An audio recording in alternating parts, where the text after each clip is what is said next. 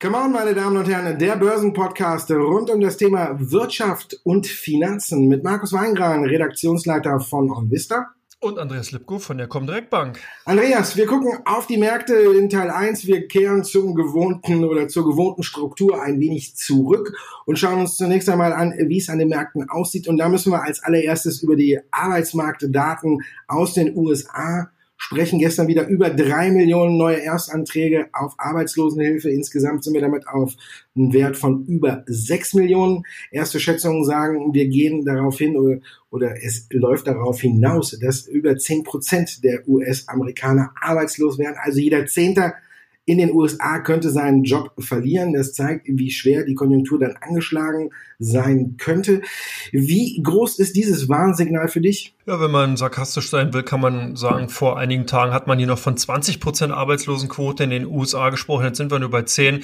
Nein, Spaß beiseite. Im Endeffekt ist es ja so, dass der Arbeitsmarkt in den U S A ein sehr, sehr schneller Arbeitsmarkt ist. Hier ist so ein bisschen das Hire-and-Fire-Prinzip äh, sehr, sehr stark ausgeprägt. Das heißt, wenn eben Leute so wie jetzt im Homeoffice arbeiten müssen oder halt nicht mehr zur Arbeit kommen können, dann kann der Chef mal ganz schnell sagen, na gut, dann brauche ich dich auch nicht mehr. Dann kriegst du sozusagen hier äh, die Kündigungspapiere und kannst zu Hause bleiben. Und das sehen wir halt momentan. Bei uns in Deutschland gibt es ja eben andere äh, Arbeitsschutzgesetze zum Glück. Das macht es dann in dieser Form nicht so drastisch möglich, dass man eben hier die Leute dann raussetzen kann, wenn man sie eben nicht mag. Hier ähm, ist halt, wie gesagt, die Situation anders. Und deswegen muss man diese Zahlen auch in einem anderen Gesichtspunkt sehen. Die sind natürlich dramatisch, da beißt die Maus keinen Faden ab. Aber es kommt eben darauf an, wie lange jetzt diese Lockdown-Phase insgesamt anhält und wie lange davon natürlich auch gerade die großen Städte in den U S A betroffen sind, wie zum Beispiel New York. Wenn das jetzt über mehrere Monate, vielleicht sogar ein Quartal sein sollte, dann wird es wirklich heftig für äh, die Konjunktur in Nordamerika, aber nicht nur dort, sondern eben auch generell global, also auch für Europa und natürlich dann auch in der Folge für Asien. Also es wird auf jeden Fall spannend und ähm, ich denke, dass wir hier noch einiges erleben werden.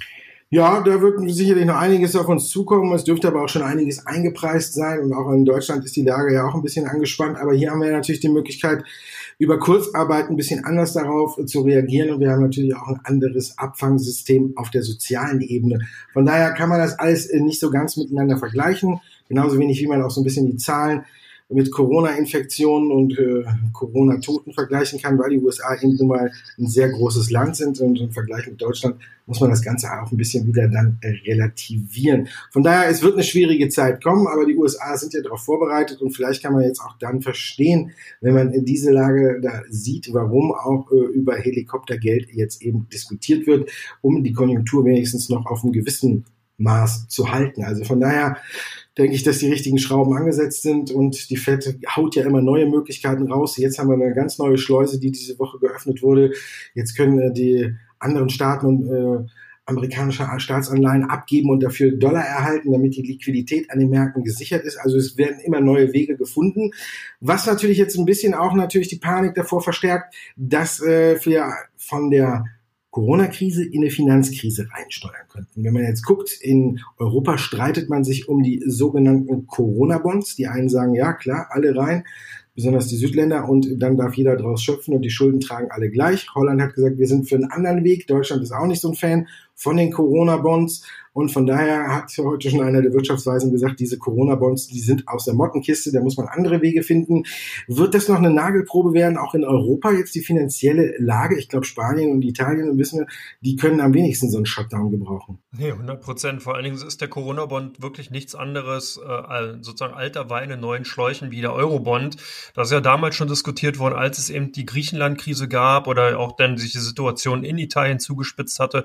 Da ist der Der Ruf einfach genau daraufhin lauter geworden, dass man eben die Schulden verallgemeinert und dahingehend dann so eine Art Glättung bekommt, eine Sicherheit im europäischen Finanzsystem. Es ist aber vollkommen richtig, Markus. Insgesamt kann so eine Krise, die jetzt momentan noch durch den Coronavirus oder durch die Coronavirus-Pandemie ausgelöst wird, ganz, ganz schnell zu einer Finanzmarktkrise werden. Nehmen wir als Beispiel den Ölmarkt. Wenn jetzt dort die Firmen weiterhin so unter Druck bleiben, dann wird, wird das sich auch indirekt auf den High-Yield-Bond, also den hochverzinslichen Anleihemarkt auswirken, weil viele Rohölunternehmen insgesamt ähm, äh, sich dort stark verschuldet haben. Und wenn ähm, die eben äh, platzen, diese Anleihen, dann ist dann sozusagen die Coronavirus-Krise, herzlichen Glückwunsch, in der Finanzkrise beziehungsweise in der Finanzbranche angekommen. Und dann haben wir eben ganz andere Probleme, weil Notenbanken, Staaten stehen mit dem Rücken zur Wand, haben eben eigentlich keine Patrone mehr am Holster. Also das wird nochmal spannend. Insgesamt muss man wirklich die Sachlage weiter beobachten und es ist auch noch eine andere äh, Seite zu betrachten, und zwar die Realwirtschaft insgesamt. Wir haben hier teilweise Ausmaße, die es in dieser Form so und vor allen Dingen auch in der Heftigkeit und Schnelligkeit bisher noch nicht gegeben hat. Wenn man sich eben Richtung Fluggesellschaften, die Flugzeugbranche oder eben auch die Reisebranche beziehungsweise dann Einzelhandel, Verlagswesen, also es sind eine Vielzahl an wirklich wichtigen Schlüsselbranchen und Industrien momentan davon betroffen und keiner kann so richtig sagen, wie lange oder wie tief eben diese einen Auswirkungen eben bleiben werden und sein werden. Also es ist schon eine sehr, sehr äh, äh, schwierige Situation derzeit und deswegen kann es natürlich dann auch noch dramatischer werden. Wollen wir es mal nicht hoffen, ist ja schon äh, nicht gerade undramatisch an den Märkten, ne? Aber ich denke, die Notenbanken und alles werden mit ihren Gelddruckmaschinen vielleicht eine Finanzkrise dahingehend dann vielleicht doch ein bisschen eindämmen. Und wo du den Ölpreis angesprochen hast, den hat der Freund Trump gestern wieder in die Höhe getwittert, weil er wahrscheinlich schon von irgendwem wusste, dass sich am Montag die OPEC Plus und Russland eben äh, über Videokonferenzsystem zusammensetzen und nochmal über die Fördermengen beraten. Bislang war ja der Druck auf dem Ölpreis, dass die Nachfrage in China einbrechen könnte. Die Chinesen haben ja jetzt schon gesagt, aber wiederum, wenn es so billig ist, dann werden wir unsere Lager füllen, bis der Arzt kommt. Und auf der anderen Seite haben sich ja Russland und Saudi-Arabien in den Haaren und äh, sagen, nö, wir drosseln die Fördermenge nicht, sondern in, wir machen eher noch einen Wettstreit draus, wer jetzt noch mehr Öl in den Markt pumpt. Also von daher ist am Montag wieder so ein Treffen. Glaubst du, dass das den Ölpreis wieder ein bisschen beruhigen soll? Oder beruhigen wird, muss man ja sagen. Ja, ich glaube schon.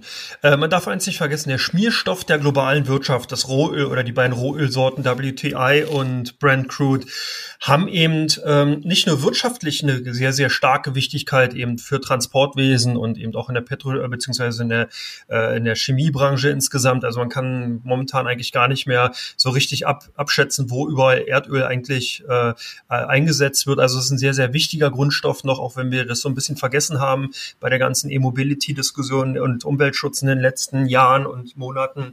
Ähm, insgesamt wird, muss es hier zur Beruhigung kommen, weil ähm, die Ölunternehmen wirklich ein Problem haben, dahingehend, wenn die nordamerikanischen Unternehmen brauchen, die einen ungefähr einen Dollarpreis von fünfzig US-Dollar bei der Sorte W T I. Wenn die nicht erreicht wird, dann äh, produzieren die meisten Unternehmen nicht profitabel. Das heißt, sie sind Cashflow-negativ. Und äh, das hat natürlich dann eben auch für den amerikanischen Arbeitsmarkt äh, heftige Auswirkungen. Und dann würden wir eben wirklich über die zehn Prozent, die wir jetzt dann sehen, glücklich sein, wenn es die denn nur sind. Das würde nämlich wesentlich stärker ausfallen. Das heißt, es ist natürlich nicht nur zwischen Russland und Saudi-Arabien momentan dieser Hassel, dieser Streiter, sondern auch indirekt in Richtung U S A. Da lacht sich natürlich Russland so ein bisschen ein Fäustchen, weil bei denen ist sozusagen, das liegt das Öl einfach im Boden und kann gefördert werden. Da sind sozusagen die Förderkosten relativ gering, jetzt formell gesprochen. Und Saudi-Arabien hat ein Druckmittel einfach in Richtung U S A zu sagen, dass die halt weiterhin schön an der Schulter von Saudi-Arabien bleiben sollen. Also man sieht, hier sind schon politische Dimensionen zu betrachten. Deswegen hat natürlich Trump ein ganz, ganz großes Interesse daran, also die U S A am äh, kommenden OPEC-Plus-Treffen äh, hier einfach äh, auch klein beizugehen beziehungsweise Kompromisse zu schließen. Und ich glaube, dass das auch zustande kommen wird. Wenn es nämlich weiterhin auf diesem niedrigen Niveau bleibt beziehungsweise auch die Volatilität, die, Hankungs- die Schwankungsbreite in den Märkten so hoch bleibt, dann äh, sehen wir hier wirklich massive Probleme neben dem Coronavirus noch auf die amerikanische Wirtschaft zukommen. Oder hast du da eine andere Meinung? Nee, ich glaube nicht. Wir sehen ja auch in der Flugbranche, dass hier jetzt auch äh, Ryanair hat ja heute zugegeben, man hat sich ein bisschen verhatcht. Klar, das ist ja aber auch gang und gäbe in der äh, Flugbranche, dass man sich gegen einen hohen Ölpreis abhatcht. Und wenn der Ölpreis dann so schnell, äh, so tief fällt, dann steht man natürlich da auch so ein bisschen doof da, ist auf dem falschen Fuß erwischt, aber das ist, wie wir ja auch schon äh, festgestellt haben, die Heftigkeit und die Schnelligkeit, die nimmt an allen Seiten zu und von daher ja, diskutieren viele darüber, ob äh, natürlich jetzt auch äh, diese alten Datenmodelle, die man da hat und dass man jetzt nach, aus dem Bärenmarkt mindestens vierzehn Monate braucht, bis man rauskommt und alles, die stehen für mich auch so ein bisschen in Frage, weil man, man guckt diese Schnelligkeit, wie schnell der DAX von seinem Allzeithoch über dreißig Prozent in die Knie gegangen ist, dann ist das schon Wahnsinn. Ja, also von daher, es wird eine Belastung geben. Wir müssen nicht darüber reden, wie es überall wird. Ich glaube, die Frage ist eher, wie man jetzt tatsächlich am Ende damit umgeht und wann der Markt endlich sagen kann, okay, wir haben jetzt tatsächlich das Schlimmste eingepreist. Dann sind wir nämlich dann heute wieder auch bei der Entwicklung im DAX. Wir sehen den DAX wieder im Minus. Und da muss man sich jetzt auch fragen, ist das eine, ganz normal mittlerweile? Hört die Börsenwoche mittlerweile schon donnerstags auf, weil freitags erstmal alle sagen, ähm, ja, raus, Gewinne mitnehmen, weil wer weiß, welche Hiobsbotschaften am, am Wochenende kommen. Und dann will am Montag oder wollen am Montag wieder alle Anleger durch eine Tür. Und dieses Spektakel haben wir ja auch schon dreimal hintereinander gesehen. Also von daher, äh, hört die Börsenwoche jetzt tatsächlich schon donnerstags auf? Kann man wirklich so formulieren. Eigentlich kann man sagen, die Börsenwoche hört immer schon, oder beziehungsweise der Börsentag ist wirklich an dem an dem jeweiligen Handelstag zu Ende. Die Leute oder die Investoren, die momentan an den Börsen aktiv sind, die die sind sehr, sehr kurzfristig orientiert, beziehungsweise machen momentan sehr, sehr wenig, weil man eben zu wenig ähm, fundamentale Nachrichten hat. Man kann hier wirklich zu wenig Fakten eben auch einpreisen oder beziehungsweise für die äh, Kalkulation eben von Investments, äh, für die Projektion von Ergebnissen eben heranziehen. Deswegen stehen eben viele an der Seitenlinie, beziehungsweise wenn sie dann eben doch mal den kleinen Zeh ins Wasser halten, wird der ganz, ganz schnell wieder rausgezogen. Und das sieht man ja. Wir haben heute mit einem, ähm, nee, wir hatten gestern eben auch eine, eine Gap-Up-Eröffnung, die wurde sofort verkauft. Wir sehen halt heute am Freitag eben auch eher schwächere Kurse. Ist auch irgendwo nachvollziehbar. Kein großer Investor möchte ins Wochenende vollgeladen mit dem Depot gehen und dann am Montag eine Überraschung erleben, wenn eben der DAX vielleicht nochmal zehn Prozent tiefer öffnet. Und das sind eben momentan ganz klar Phänomene, die sind in solchen Zeiten, in solchen unruhigen Börsenzeiten einfach normal. Und man darf auch nicht vergessen, dass wir hier wirklich eine V-förmige Erholung sehen. Das schließe ich weitestgehend aus. Es werden noch sehr, sehr viele negative Nachrichten kommen. Du hast schon gesagt, es sind auch sehr viele negative Nachrichten eingepreist. Da bin ich vollkommen bei dir.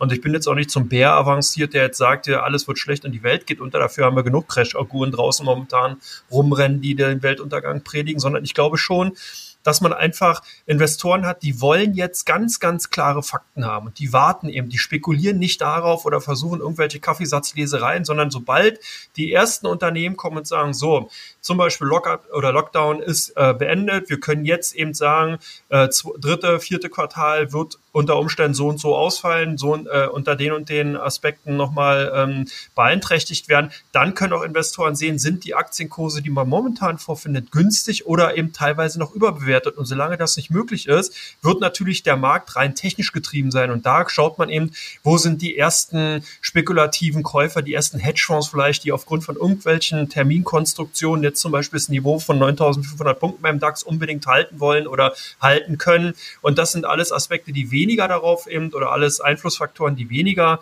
äh, darauf fußen, dass hier wirklich die fundamentale äh, Gemengelage herangezogen wird, sondern eher handelstechnische äh, Systematiken, die dafür Sorge tragen, dass eben der DAX oder die Indizes insgesamt sich auf bestimmten Kursniveaus halten. Oder hast du eine andere Meinung? Nö, aber ich glaube, dass man äh, jetzt mehr denn je zwischen langfristig und kurzfristig unterscheiden kann. Da können wir jetzt wieder darüber diskutieren, treffe ich den optimalen Einstiegszeitpunkt, den man ja auch in normalen Zeiten sehr, sehr, sehr schwierig äh, finden kann.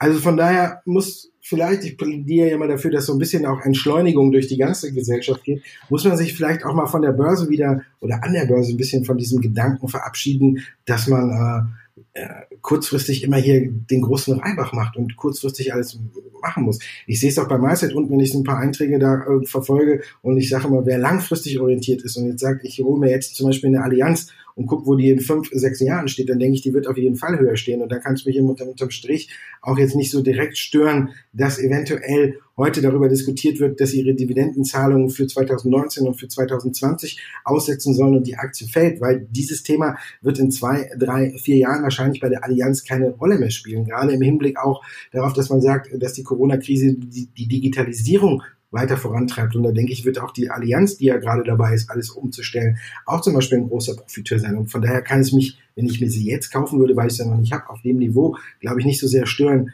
weil ich, wenn ich sage, ich will sie zwei, drei, vier, fünf Jahre halten, aber von diesem Gedanken, diese kurzfristigen Reibach an der Börse zu machen, wo auch da einige schreiben, ja, ich will heute investieren, ich will heute Geld machen.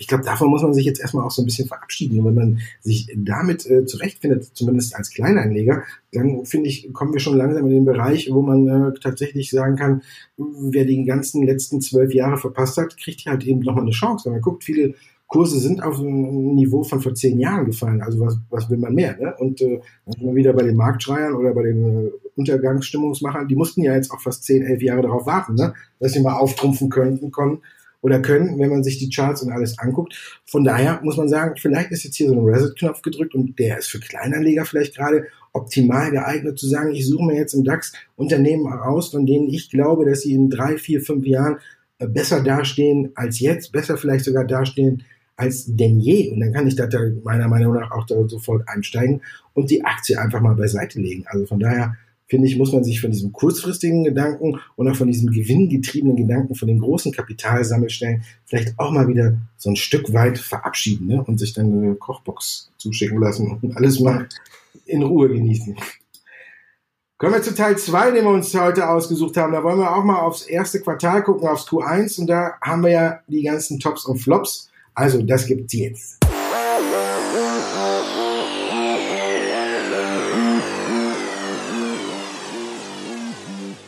Teil zwei, meine Damen und Herren, von Come On. Wir gucken zunächst auf die Tops und Flops des ersten Quartals im DAX. Bei Top wäre zu nennen E.ON, Wirecard und Deutsche Börse. Flop lässt sich relativ schnell zusammenfassen. Wer die Nachrichtenlage ein bisschen beobachtet, Lufthansa, M T U und Daimler. Andreas, wenn wir uns so die Tops und Flops, jedenfalls wenn wir nur die ersten drei angucken, lässt sich da schon äh, sagen, dass die Anleger, wenn man so ein bisschen drauf guckt, tatsächlich schon äh, die Spreu vom Weizen getrennt haben? Ja, oder man kann auch davon ausgehen, dass viele wahrscheinlich doch direkt oder indirekt unseren Podcast hören. Wirecard ja immer wieder auch einer der Spitzenwerte hier bei uns. Wir haben ja fast ein Jahr lang äh, teilweise Wirecard in jeder Sendung gehabt. Also von daher, das Unternehmen ist einfach autark. Man kann es gar nicht anders sagen. Also zumindest von der Coronavirus-Krise, weil eben dann eben sehr, sehr stark im Onlinehandel durch Online-Payment verankert, profitiert Wirecard indirekt davon, dass jetzt sehr, sehr viele Leute, du hast HelloFresh bereits angesprochen, ähm, davon natürlich profitiert davon, dass eben viele Leute im Internet ihre Bestellung abgeben und die brauchen eben sichere Bezahlwege und da profitiert Wirecard ganz klar. E.ON sehe ich ähnlich. E.ON ist ein Versorger, die Leute brauchen Energie und da geht es auch ein bisschen, was du auch in Teil eins gesagt hast. Ich sehe es hundert Prozent genauso. Wir sollten uns davon verabschieden, über Nacht zweistellige Kursgewinne, auch wenn man die momentan sieht, aber dauerhaft an den Börsen erzielen zu können. Langfristige Anlage, da gehören Versorger, Versicherer, das sind alles Unternehmen, die einfach die menschlichen Bedürfnisse nach Sicherheit, nach Wärme, also nach Versorgung von Strom eben auch erfüllen kann. Und das wird tendenziell eher mehr. Der Wohlstand wächst in vielen Ländern. Die Leute brauchen diese Sicherheit. Die wollen sich absichern. Deswegen sind Versicherer so gefragt. Und E.ON eben auch ganz weit da vorne dabei, weil die Leute Energie brauchen. Und ähm, von daher ist es für mich nachvollziehbar. Deutsche Börse ist natürlich klar, bei den Handelsvolumen momentan, bei den Umsätzen, die an den, äh, an den Börsen derzeit erzielt werden, dürfte wohl auch die Deutsche Börse im ganzen Gesamtjahr davon megamäßig profitieren. Oder hast du da eine andere Einstellung zu? Nee, ich finde Deutsche Börse für mich gerade einer so ein bisschen der kleine Geheimtipp fast, weil hier die, auf der Aktie auch noch so ein bisschen die lange Zeit die Diskussion gelastet hat, äh, werden die Börsen komplett geschlossen, um ein bisschen Druck rauszunehmen. Das hat natürlich dann äh, auf die Deutsche Börse auch nochmal gelastet oder äh, drauf gehauen und von daher muss ich sagen, klar, Deutsche Börse wird mit Sicherheit einer, wenn es um die Quartalszahlen geht, der großen Gewinner zwanzig zwanzig werden, aber alles so eine Sache, ne? Da muss man dann auch natürlich wieder aufpassen, wenn sich das Ganze ähm, relativiert und vielleicht zwanzig einundzwanzig mal in die Vergleiche mit dem Vorjahresquartal kommen, dann kann man, oder mit dem Vorjahreszeitraum, dann kann man ja nicht sagen, oh ja, es war ein Son- oder muss man dann fast schon sagen, äh, Sondereffekt Corona-Krise. Aber ich denke auch, dass die Deutsche Börse einer der Aktien sein wird, den man in den Quartalszahlen mit Sicherheit die Corona-Krise oder diese Pandemie nicht ansehen wird. Von daher, klar, wie du sagtest, E.ON Strom wird auch immer gebraucht, aber ja, Versorger bin ich noch ein kleines, kleines, kleines bisschen vorsichtig. Da hoffe ich tatsächlich auch immer noch so ein bisschen darauf, dass auch äh, so ein bisschen sich der Umweltschutz durchringt und vielleicht einige auch dann anfangen, äh, nachts mal eben das Schaufenster dunkel zu lassen oder anders zu beleuchten, weil jetzt braucht man es ja auch nicht und vielleicht braucht man es dann in der Krise, nach der Krise auch nicht mehr so sehr. Das glaube ich, dass der, insgesamt der Stromverbrauch ein bisschen zurückgehen wird, aber natürlich wird er immer immer wieder gebraucht und wir haben es heute auch, Weiersdorf hat ja schon vorläufige Zahlen fürs äh, erste Quartal geliefert, beim Umsatz nur einen Rückgang von drei Prozent. Also da muss man sagen, fürs erste Quartal, wenn da der Umsatz nur um drei Prozent zurückgegangen ist, wie jetzt die vorläufigen Zahlen andeuten, dann haben die ja eigentlich schon mal einen guten Job gemacht und werden sich, glaube ich, auch ein bisschen weiter nach vorne einreihen in der Krise, wo natürlich die Leute weiterhin Konsumgüter kaufen. Das ist dann halt eben ein Vorteil auch für Bayersdorf, dass die Supermärkte eben noch offen haben, ne? Auch wenn das für mich gestern als ich auf der Jagd nach Toilettenpapier war, kein so großer Vorteil war, weil da hat keiner den zwei Meter Abstand äh, irgendwie dann noch wahrgenommen, als die Palette rausgeholt wurde. Da war dann äh, ein großer Andrang. Aber trotzdem, Tops, alles klar, gucken wir auf die Flops. Klar, Lufthansa, M T U, Airbus, so muss man ja fast in einem Atemzug nennen. Also von daher ist natürlich klar, auch in die Autobauer, das sind alles Branchen, die werden ein bisschen an der Corona-Krise, ein bisschen in Anführungszeichen, schon zu knabbern haben.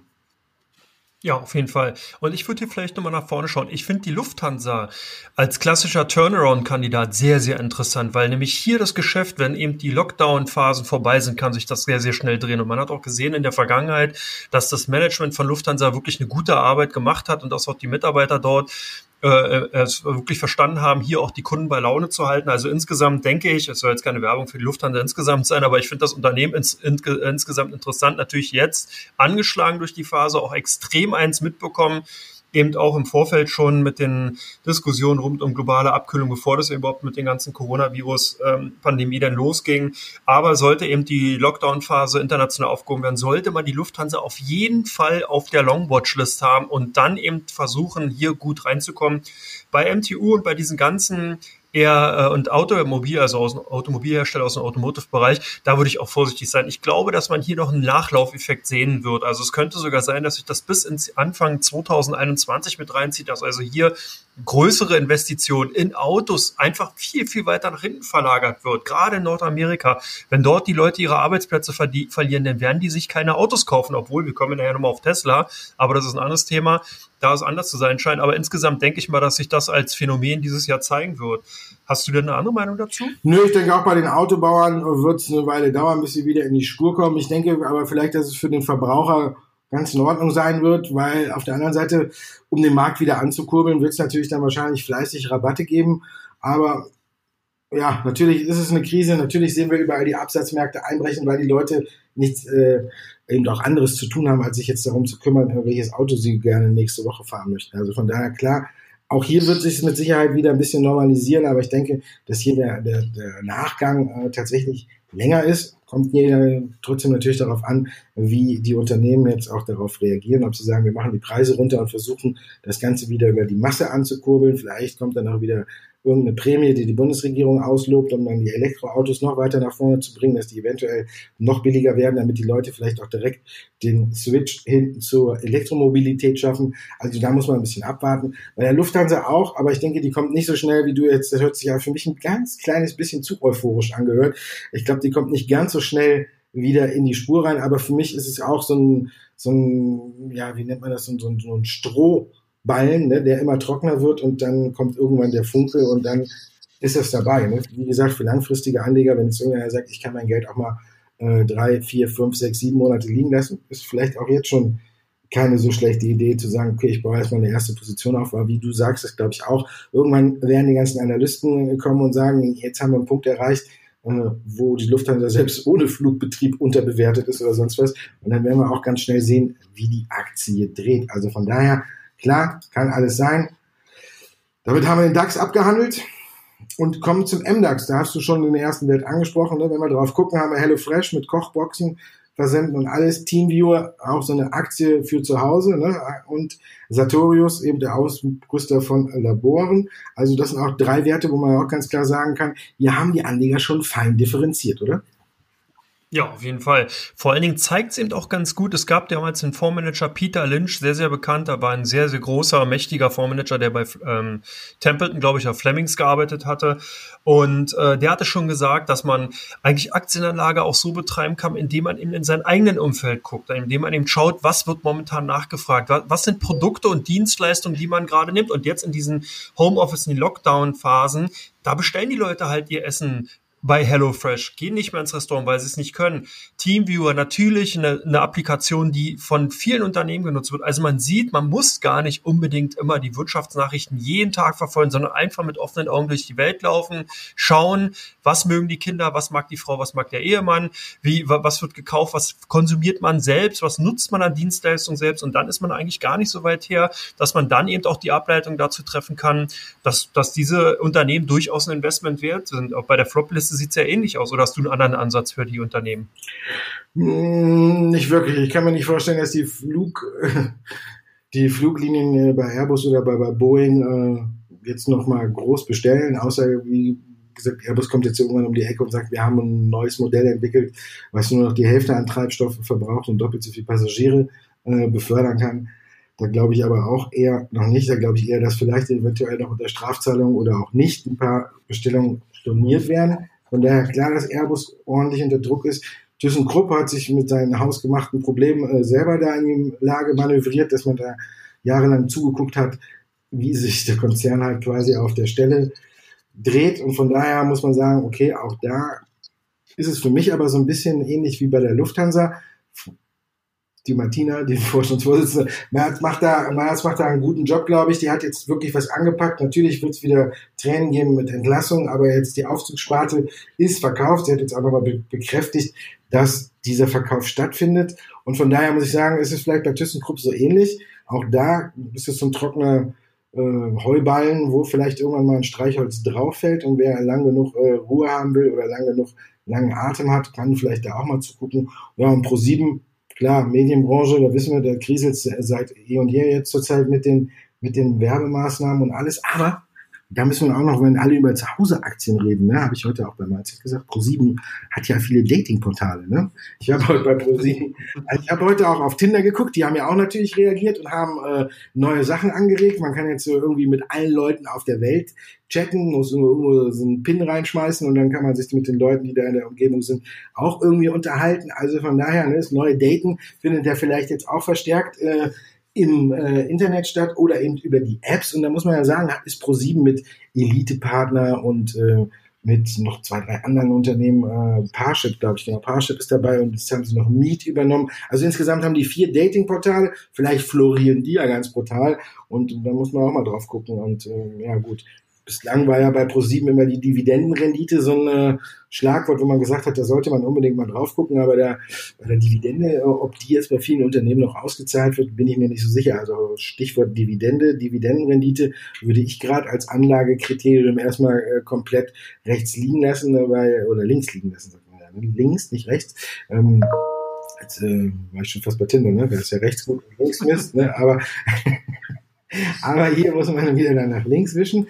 Und äh, wir sehen es heute auch, wenn man den Vergleich zieht bei R T L. Die haben ja auch heute einen Doppelpack geliefert, haben die Prognose über Bord geworfen und auch die Dividende für zwanzig neunzehn gecancelt. Also von daher wird das, glaube ich, bei einigen Unternehmen jetzt noch kommen, oder? Die Cancelung von den ähm, Prognosen beziehungsweise dann Div- Dividenden, ja. Und da sehe ich auch ein ganz großes Problem, da dann auch nochmal eine Warnung an die äh, Dividendenjäger unter unseren Zuhörern. Äh, wirklich dreimal hinterfragen. Also wenn zum Beispiel ein Rohölunternehmen oder irgendein Unternehmen Dividendenrendite im zweistelligen Bereich hat, zehn, zwölf oder sogar zwanzig Prozent, dann sollte man hier vorsichtig sein, weil die Wahrscheinlichkeit sehr, sehr hoch ist, dass genau entweder die Dividende gekürzt oder ganz gestrichen wird. Ähm, es ist halt ein bisschen trügerisch. Also es gab ja eine Zeit lang immer wieder auch diesen Ansatz, äh, Unternehmen mit hohen Dividendenzahlungen zu kaufen, aber der kann sich in solchen Zeiten wie jetzt auch ganz, ganz schnell nach hinten entwickeln. Hier kann wirklich, eben, man hat es vor kurzem gesehen, Unternehmen wie zum Beispiel Commerzbank canceln ihre Dividendenzahlung. Das hat dazu geführt, dass die Aktie mal eben äh, holla die Wolla zehn Prozent verloren hat. Und das kann natürlich bei anderen Unternehmen ähnlich passieren. Deswegen hast du vollkommen recht, vorsichtig sein. Also Dividende grenzen wir aus. Und dann bleibt für uns nur noch ein Index, auf den wir gucken müssen. Ne? Und das ist der S DAX. Und auch hier haben die Anleger ein bisschen äh, differenziert. Klar, Drägerwerk, Godewind, Immobilienunternehmen und eben zu Plus. Drägerwerk, finde ich, sieht man, natürlich haben die profitiert davon, dass sie diese Beatmungsgeräte herstellen.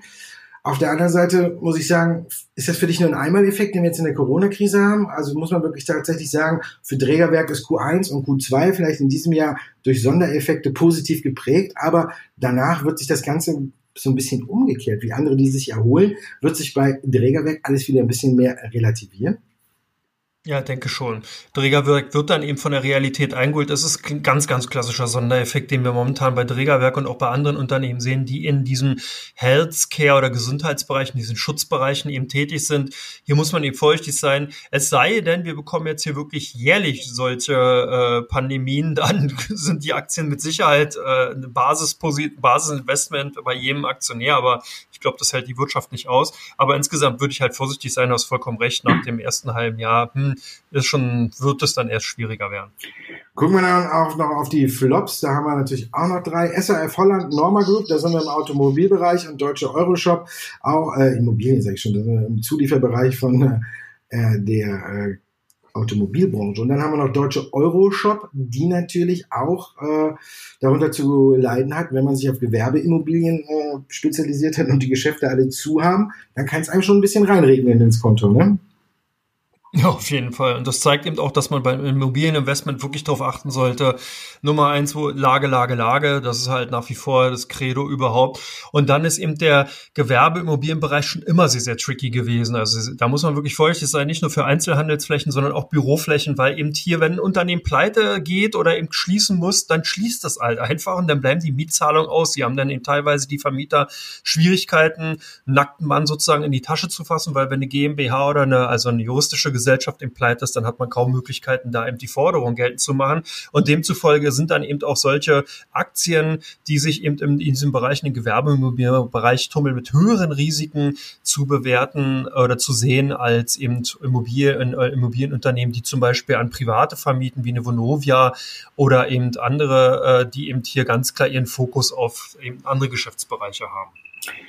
Damit haben wir die Tops und Flops abgehandelt. Vielleicht noch ein kleiner Nachtrag bei Zooplus. Wäre ich auch noch ein bisschen vorsichtig. Da weiß ich nicht, ob die den ganzen Ansturm oder das alles auch tatsächlich so bewältigen können. Mich hat es ein bisschen verunsichert, dass sie trotz der ganzen Spekulationen da mit dem Ausblick und mit den Zahlen äh, auf die, bei der Prognose so ein bisschen auf die Bremse getreten haben. Also von daher muss man sagen, man muss auch nicht alles machen. Dann habe ich noch eine andere Frage, weil ja auch, äh, weil wie du darüber denkst, auch noch, wenn wir jetzt über Tops und Flops reden, dann sehen wir ja auch viele Viele, viele Biotech- und viele Pharmaunternehmen, die davon profitieren.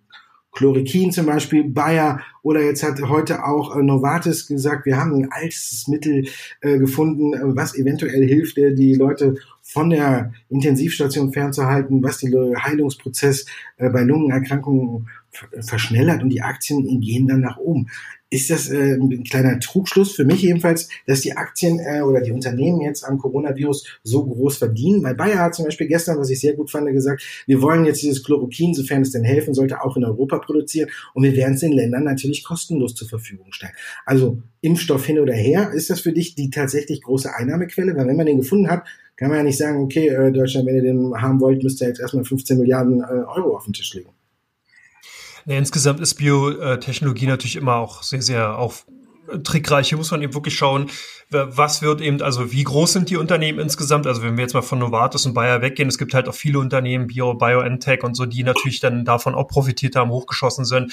Da muss man gucken, wie viele Präparate haben die in der Pipeline? In welcher Phase befinden sich die Präparate? Bei den großen Pharmaunternehmen wie eine Novartis, eine, eine Bayer, das ist das ähnlich zu sehen wie bei einer Drägerwerk. Sicherlich haben die ein Produkt, was auch dann jetzt mal eben einen Hype erfährt, aber es geht hier um das gesamte Portfolio, um das gesamte Produkt- und Präparateportfolio, die ganzen Geschäftsbereiche wie den Pflanzenschutz et cetera pp. Das muss eben laufen, weil so ein Konzern nicht nur von einem Produkt abhängig sein sollte, sondern eben von den ganzen Produkten insgesamt. Das heißt, hier muss man wirklich seine Hausaufgaben machen, und es ist, finde ich mal, dann eben auch nicht weiter verwunderlich, dass natürlich eine Bayer dann sagen kann, okay, wir nehmen ja von einem wahrscheinlich eher so ein Drittlistenprodukt, also aus so einem Nischenprodukt, das stellen wir eben zur, umsonst zur Verfügung, weil da eben das Image doch eben dann aufpoliert werden kann, als wenn man eben hier vielleicht zusätzlich nochmal zweistellig oder dreistellige Millionenbeträge reinnehmen kann.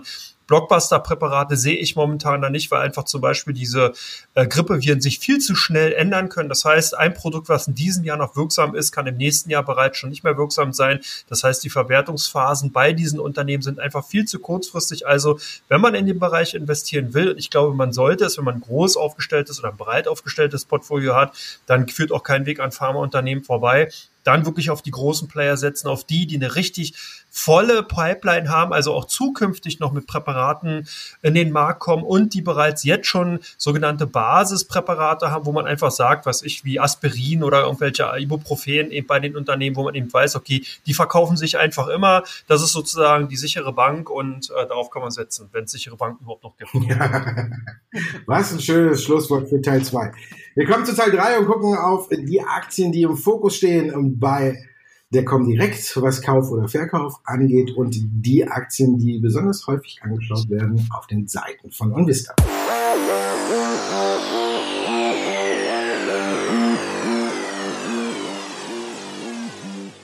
Und da fangen wir an mit einer brandheißen Nachricht von gestern. Tesla ist bei euch ganz weit vorne, wegen der Absatzzahl.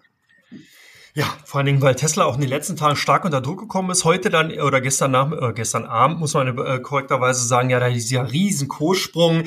Genau, die Absatzzahlen waren es, ganz klar. Tesla hat in den ersten drei Monaten achtundachtzigtausend Fahrzeuge abgesetzt. hundertzweitausend Fahrzeuge sind produziert worden. Aber Vorsicht, Vorsicht, Vorsicht, drei Ausrufezeichen. Es war ja vor der Corona-Krise. Jetzt muss man wirklich gucken, Nummer eins, wie entwickeln sich die Zahlen jetzt im zweiten Quartal? Und da muss man eben auch sehen, dass hier natürlich unheimlich viele Vorbestellungen mit drin sind, die ja auch schon bereits bezahlt worden sind oder angezahlt worden sind, aber jetzt eben fraglich sind, werden diese vielleicht wieder rufen, kommen äh, die Produktion wirklich dann eben auch noch an, wenn der Kunde die haben will, also alles Fragen, da würde ich ein Fragezeichen hintersetzen. Insgesamt Tesla aus meiner Sicht immer noch sehr, sehr hoch bewertet und momentan voll im Sog der Automot- Automotive-Branchenschwäche, also hier würde ich sehr vorsichtig sein. Bei euch Shell gesucht, das kann ich mir schon gut vorstellen, warum, aber was ist deine Meinung dazu? Da hast du ja eben schon was zu gesagt, ne? Gerade eben haben wir jetzt äh, über die Dividende gesprochen. Shell war ja immer dafür bekannt, auch eine hohe Ausschüttungsquote zu haben und auch äh, gerade nicht geizig zu sein. Durch den Kursverfall, wenn man das zugrunde legt, dass es irgendwie in dieser Art und Weise weitergehen könnte, dann kommen wir ja schnell in den Bereich, wo man sagen könnte, mit zweistelliger Dividendenrendite, aber da sehe ich es halt eben genauso wie du, wo man tatsächlich ein bisschen vorsichtig sein muss. Man muss gucken, ein großer Konkurrent jetzt im äh, Fracking ist natürlich der niedrige Ölpreis, was zurzeit auch noch gar keiner so auf der äh, Agenda hat, ist natürlich auch, dass in den U S A wieder viele dieser Fracking, Öl-Fracking-Werte ähm, in die Bredouille geraten, je tiefer der Preis geht. Ne? Damals hatten wir ja diesen Streit, ob die OPEC das ja nicht absichtlich den Ölpreis so weit hat fallen lassen, damit die Konkurrenz in den U S A ein bisschen ausgeschaltet wird. Jetzt haben wir dieses ähnliche Problem wieder und ein erster Konkurrent hat jetzt in den U S A auch schon äh, Chapter elf beantragt, ist also in den Gläubigerschutz gegangen. Das hat der Aktie auch so ein bisschen geholfen. Natürlich wird sich der Markt jetzt auch so ein bisschen bereinigen. Ne? Wir hatten das ja auch schon mal, als wir diese Ölkrise hatten, wo der Ölpreis so niedrig war, wo ja alle gesagt haben, juhu, wir, wir haben die Krise genutzt und haben es so weit umgestellt, dass wir jetzt mit einem deutlich niedrigeren Ölpreis arbeiten können. Das Ähnliches sehen wir vielleicht jetzt auch. Da bin ich gespannt, was Shell irgendwann sagt, welchen durchschnittlichen Ölpreis sie brauchen, um auf ein gutes Niveau zu kommen. Vielleicht kriegen sie tatsächlich nochmal sogar zehn Dollar runter, dass wir sagen, okay, ab vierzig Dollar sind wir in der Lage, hervorragend äh, profitabel zu arbeiten. Aber wenn man überlegt, dass Shell jetzt schon Öltanker anmietet, die irgendwo hinstellt und mit Öl vollpackt, weil es einfach zu billig ist, dann ist das eine Sache, wo wir gerade eben in Teil zwei ja schon drüber gesprochen haben, wo man tatsächlich die Dividende auf den Prüfstand stellen muss, wo man tatsächlich sagen muss, ob die das tatsächlich zahlen können, sich überhaupt leisten können oder ob die sagen, wir zahlen keine Dividende, weil bei uns durch den niedrigen Ölpreis brennt der Baum. Also von daher wäre ich da ein bisschen vorsichtig, äh, auch wenn man drauf guckt und wenn irgendwelche Leute da eine hohe Dividendenrendite preisen. Also wie gesagt, wir haben es ja in Teil zwei jetzt gerade schon gesagt. Also für mich die Dividendenrendite aktuell kein Anlagekriterium, auf das man übermäßig achten sollte. Adidas bei euch auch verstärkt gesucht, da gibt's heute auch Neuigkeiten, die schreien ein bisschen nach Geld. Was, was, was, aus, was für Auswirkungen hat das bei euch? Ja, zumindest sind sie seit einigen Tagen schon mächtig unter Verkaufsdruck. Das hat nicht nur mit der heutigen Nachricht, genau nach dem Schrei nach Geld, äh, Kredite von der KfW sollen in ein bis zwei Milliarden an, sollen abgerufen werden, nein, sondern auch die äh, Story rundherum, dass eben Adidas ganz, ganz schnell reagiert hat und einfach keine Mieten mehr gezahlt hat an die Vermieter. Da sind wir wieder bei Stichwort Deutsche Euroshop. Ob die jetzt direkt betroffen sind, weiß ich nicht, aber auf jeden Fall Gewerbevermieter haben sich nicht gefreut, wenn sie Adidas als Kunden hatten, beziehungsweise sollte das jetzt dann doch wieder aufgrund des öffentlichen Aufschreis aufgehoben werden.